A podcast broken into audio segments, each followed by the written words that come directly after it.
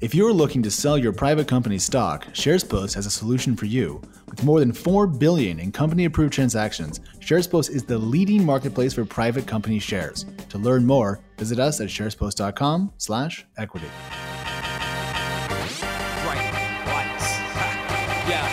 Hi, everyone, and happy holidays. I'm Connie Loizos, the Silicon Valley editor of TechCrunch.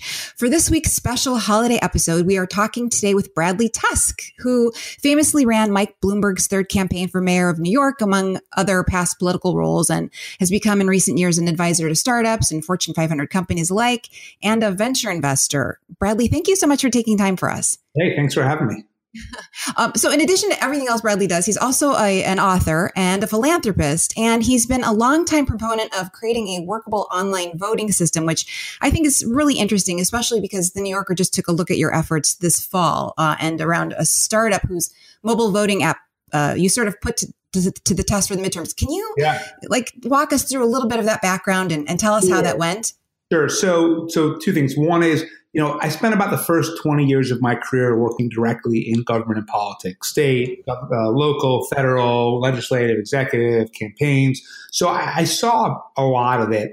And I reached the conclusion that, with the exception of Mike Bloomberg, every single politician I ever met was motivated solely by whatever would affect their next election. Mm-hmm. You know, having the validation that comes with holding office for them is like oxygen for you or me. They literally can't so if you want to change the way that they're going to behave in office, you've got to change the things that put them in office in the first place, right? And so if you take, say, you're a Republican congressman from Florida, and turnout in your primary is 12%, and because of gerrymandering, the primary effectively is the general election, and say half of that 12% are NRA members. Mm-hmm. You may know that an assault weapon ban is the right thing to do, uh, but for as long as you're, you know, half of, the, of your electorate uh, are, are against assault weapon ban, you're never going to vote for it because the thought of losing your job is much worse to you than the thought of what happens, uh, you know, in mass shootings.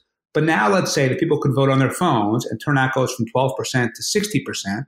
The NRA's vote share goes from 50% down to 10%. percent mm hmm Politics flip completely. And then if you want to keep your job, you have to be for assault weapon ban. So mm-hmm. I strongly believe that whatever politicians do um, when it comes to public policy, is a direct result of what impacts their next election. So if you want to change the way they behave, you've got to change the way that they're elected. So Number, you need more people to vote, meaning not just the most ardent ardent people. Yeah, it's not just voting. So for example, this year, the uh, probably the most political of all years. You know, any of us could probably step into an elevator and, and have a decent conversation with a total stranger about politics right now.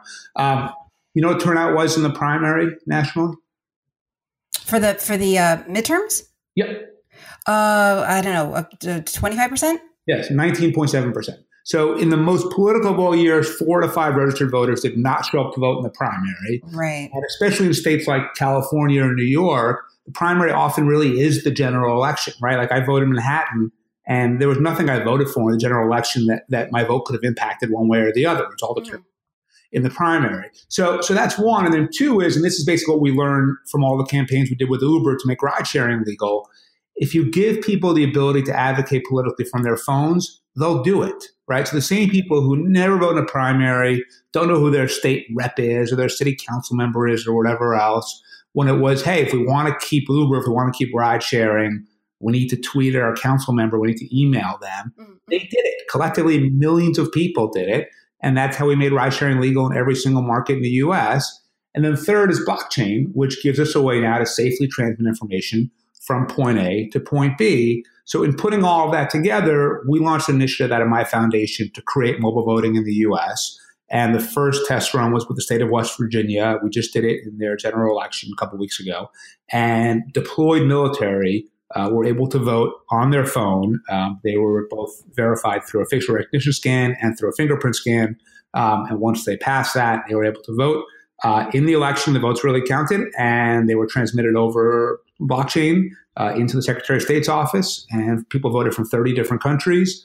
We did in the primary as well, ran four different security audits. They all came back clean. So, from all accounts so far, it worked completely. And we are now negotiating with some other states to do this again in 2019. Um, and my hope is that over the next couple of years, we can show that this works. Um, I paid for the state of West Virginia's cost to administer the election. Mm-hmm. Uh, I'll continue to do that for the next couple of years, or at least as long as I can afford to.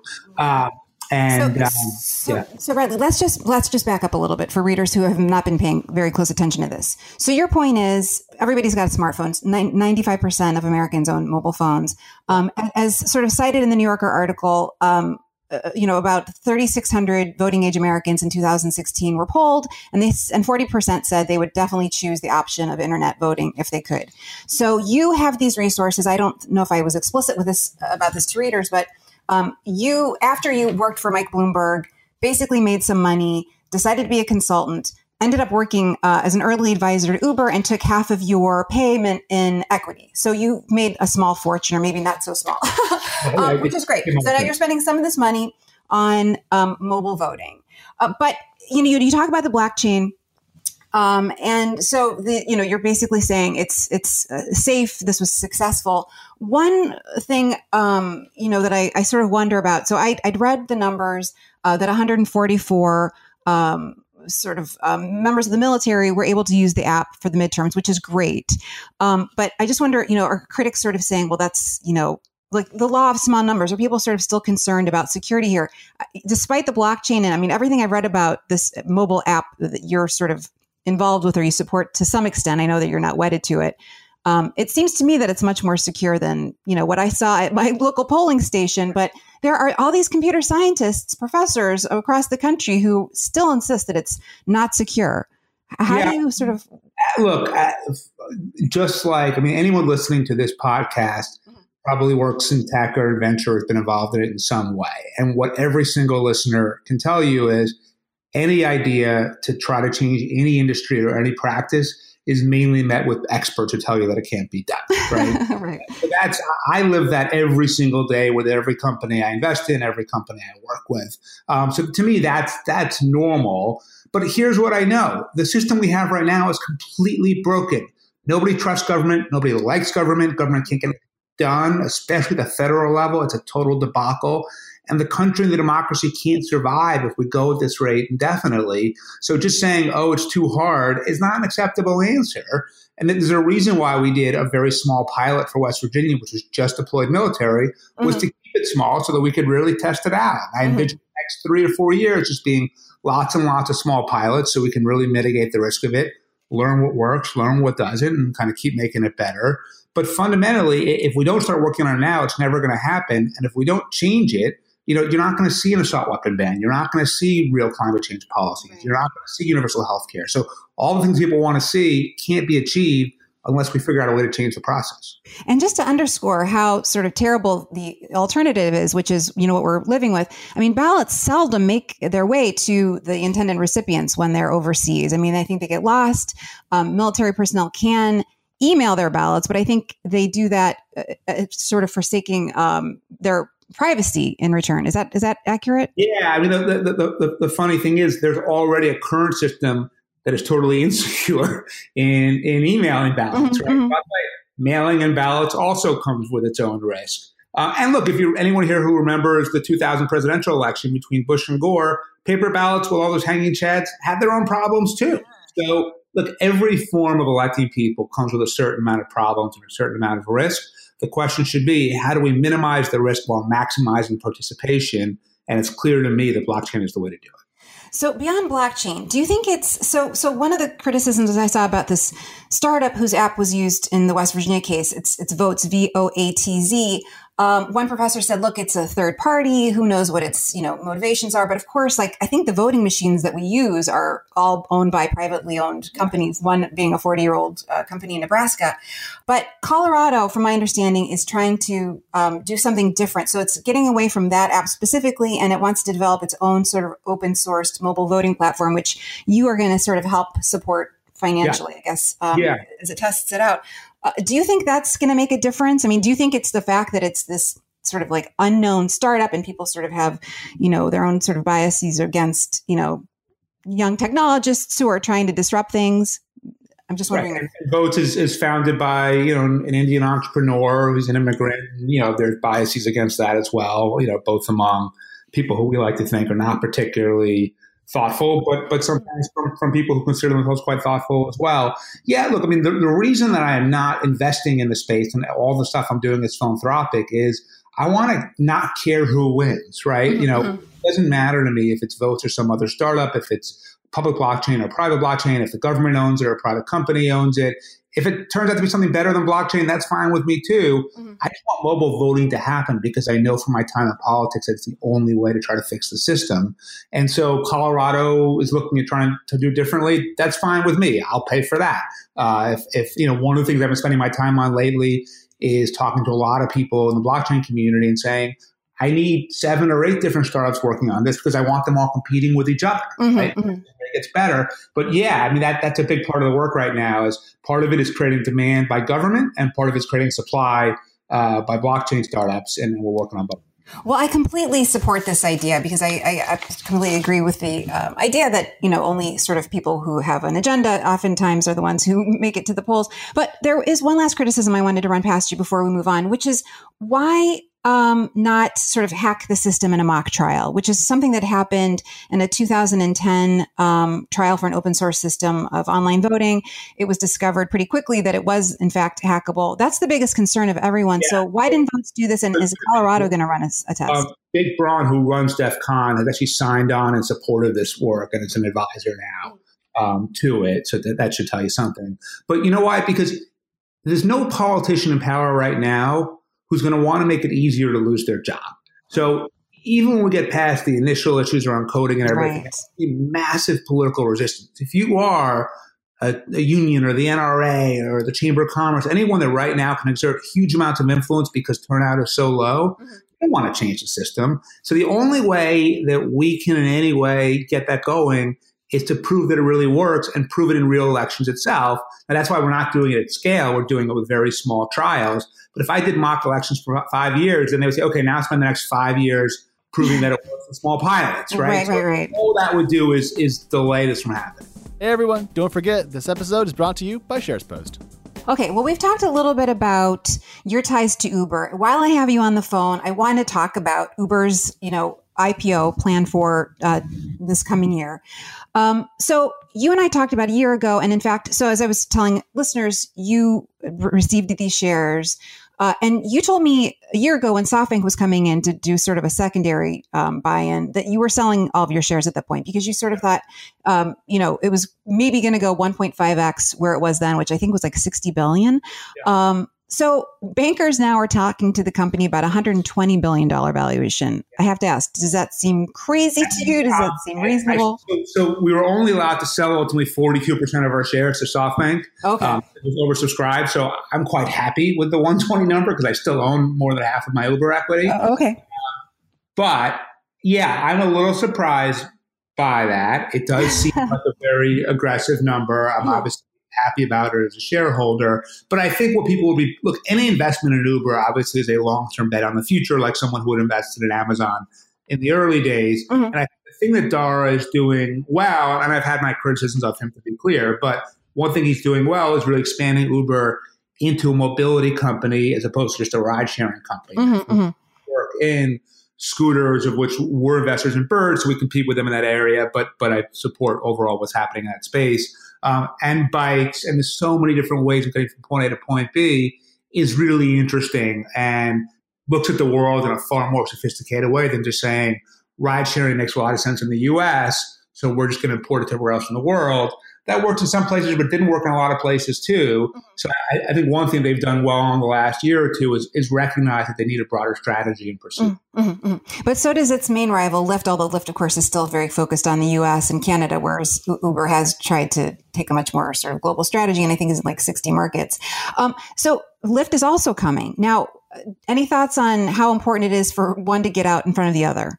It's a really good question, and I honestly I think the answer is you could probably game it out to death. Like for example, it's not just Lyft and Uber, but Didi, right? Uber mm-hmm, owns mm-hmm. 23 percent of Didi, like that, and you know, so if Didi IPOs first, and they have a massive valuation that inherently makes Uber worth more because Uber owns a fifth of it. Mm-hmm. Uh, if, if Didi IPOs and it does really poorly, flip side, right? So there's so many different ways you can game this stuff out that I, I, don't entirely know, but my sense is that Uber will go as soon as they possibly can. I mm-hmm. think there's always not of pressure on the company to do that. But if the answer is, you know, Lyft is able to go in Q1, Uber can't go till Q3 because, and if the alternative is doing it in Q1 and screwing it up, then we'll wait till Q3.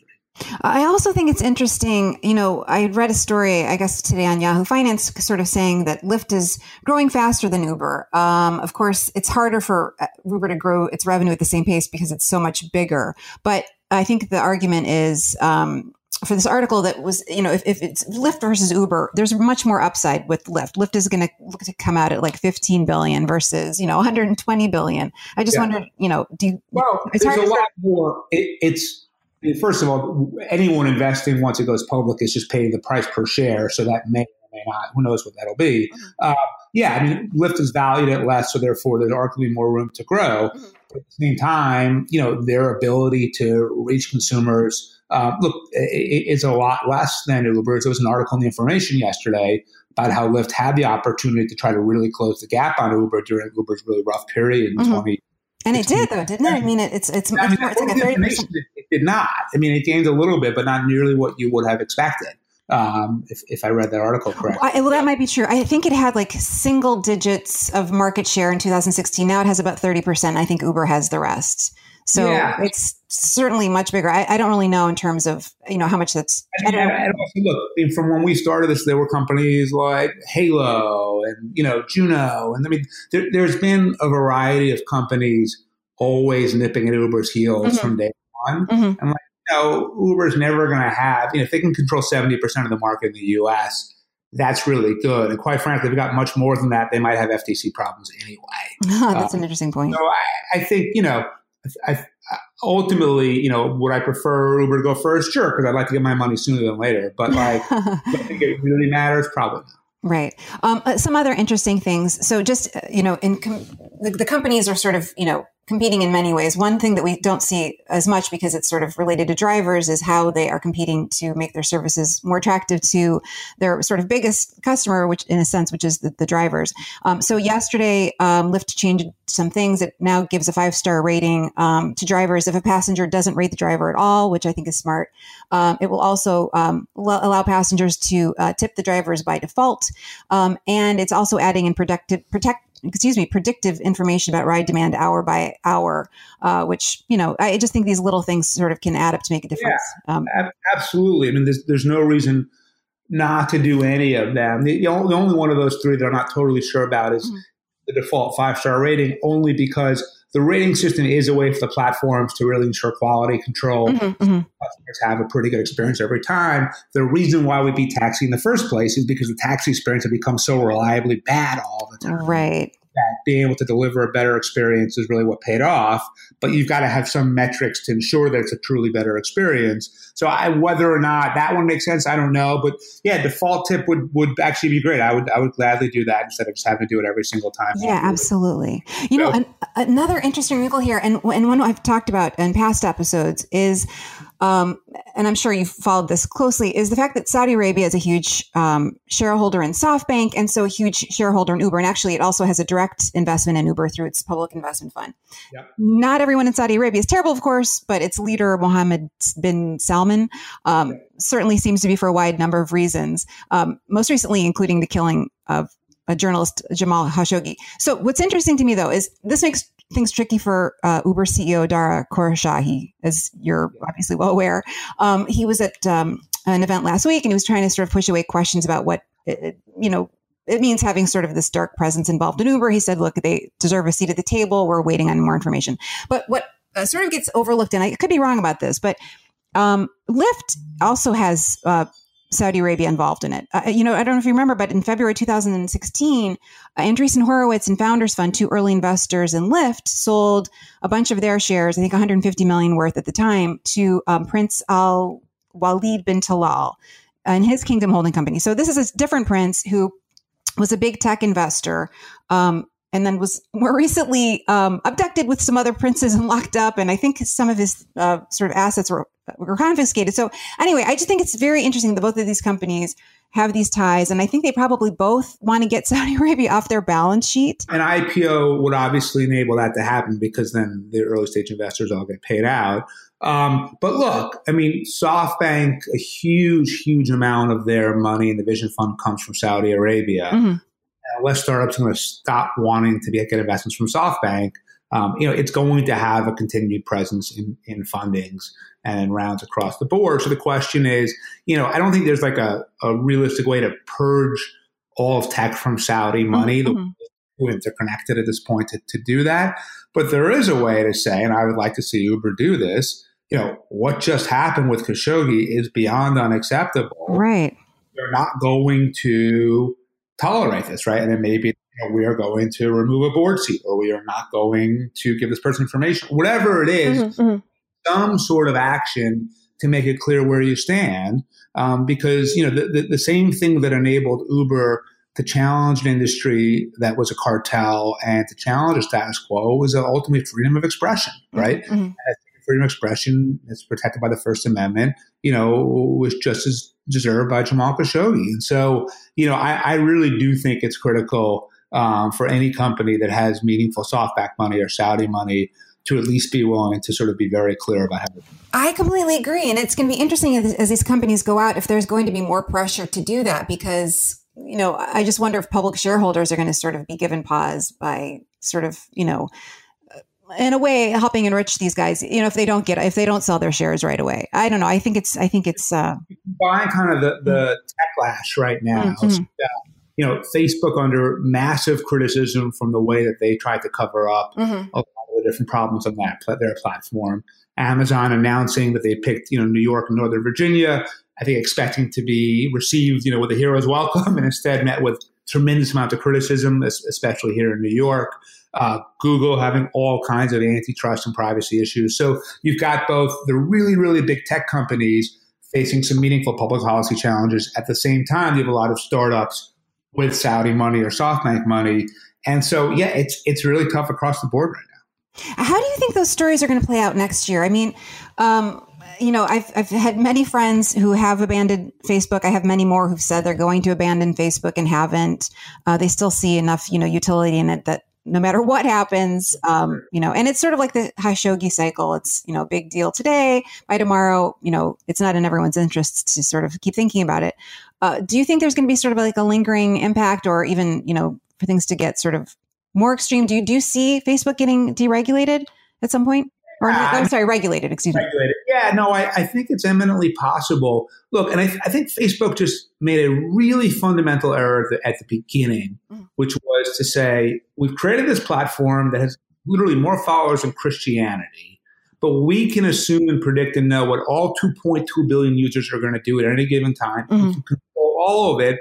So you don't need to regulate us because we can make sure nothing bad ever happens. Mm-hmm. That's insane, right? Mark Zuckerberg's a really, really smart dude but he's not omniscient, right? And, you know, given human nature is what it is, whether it's Alex Jones or Iranian, you know, interference or Russian hacking, like bad stuff's going to happen, right? Mm-hmm. That's real life.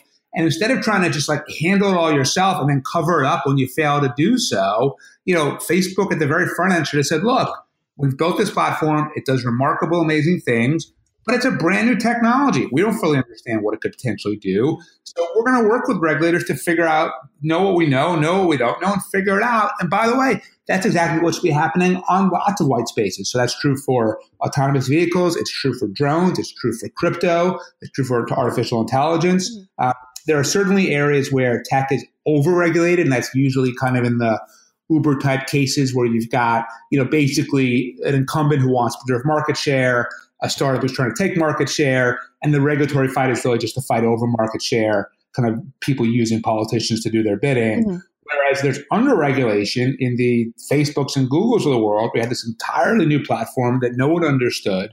Therefore, because no one was being um, kind of disrupted or by it, uh, no one really, there was no political force against it. So they just grew and grew and grew. And then we made these assumptions that the people who create these platforms or these technologies are all knowing and all powerful, and they're not. They're human beings. Um, and I think that, that you have a real under-regulation problem around that. So, you know, the, the way we regulate tech right now I think is off in a lot of different ways. It's interesting. I mean, I sometimes wonder if these companies could have grown to be so big if their leaders weren't so likable. I mean, people have given so much information over to Google over the years because I think they thought, oh, Larry Page and Sergey Brin are really, you know, these nice, accessible seeming people. And I just always thought, well, at some point that's going to change, uh, you know, uh, whether by force or uh, choice. Um, and anyway, but but bottom line, you don't think Mark Zuckerberg or Sheryl Sandberg uh, are going anywhere I think that no, I would be surprised if they. Well, Zuckerberg owns the company, so he can decide what Sheryl does mm-hmm. it this minute if he feels like it. But no, I don't. Given his his control of the company, I don't think he's going anywhere. By the way, he has delivered really well for his shareholders. Right. But I do think that if they keep fighting off every attempt at regulation at every turn, it's going to continue to backfire just as badly as the last year or two have. Um, Bradley, we're running out of time, but before I let you go, and again, I really appreciate you making time for this. Um, I did wonder what you thought of the House, the composition changing in the House of Representatives, and what this will mean for startups. I mean, it seems that at least on the fintech front, you know, um, deregulation could be slowed down.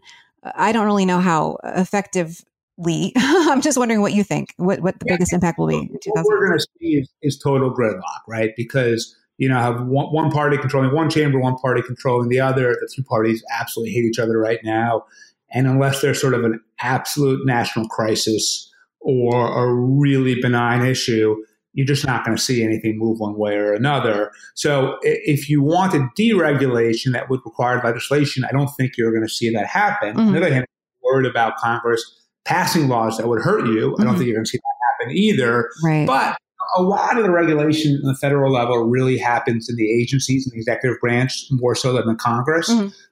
and so a lot of that just comes down to the individual you know, commissioner or secretary, you know, like we're seeing the FDA, for example, be very aggressive around things like Juul. Right. Uh, SEC is, is taking a, a, more cautious approach to crypto.